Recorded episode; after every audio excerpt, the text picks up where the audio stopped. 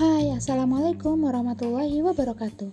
Jumat 2 Juli 2021 Ini hari ke-15 saya mengikuti Latsar CPNS online uh, Dan hari ketiga di agenda 3 Bersama Dr. Insinyur Momon Rifai Kami uh, dibimbing tentang pembahasan tugas kelompok analisis kasus.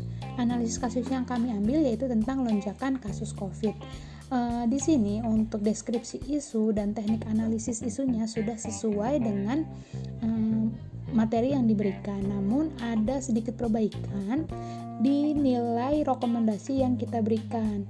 Uh, menurut saran Pak Momon, sebaiknya untuk rekomendasi di kotak-kotakan sesuai dengan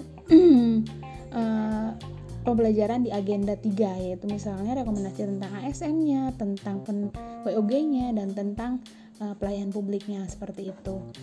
Untuk uh, yang bisa saya ambil dari pembelajaran hari ini yaitu bagaimana dengan bagaimana cara komunikasi yang baik yang uh, seperti yang diajarkan oleh Pak Momon yaitu pesan bisa tersampaikan uh, mindset kita dengan yang akan kita beri kita ajak komunikasi itu sama Lalu eh, jika kita mengidentifikasi kasus itu kita memberikan rekomendasi sesuai dengan uh, fishbone yang kita buat. Jadi dampak uh, penyebabnya apa lalu uh, dampaknya apa dan solusinya seperti apa.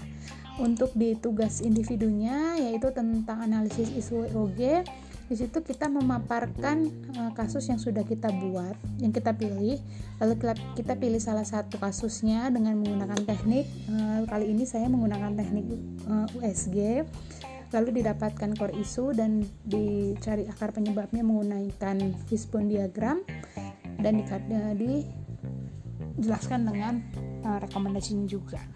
Menurut uh, Pak Momon, kali ini presentasi kita sudah cukup baik sudah bisa mengidentifikasikan isu berdasarkan data dan fakta yang ada dan sudah detail. Untuk ke depannya semoga bisa lebih baik lagi. Terima kasih. Saya Widya Sriala Nurfitria, peserta Latsar Angkatan 6 Kelompok A. Wassalamualaikum warahmatullahi wabarakatuh.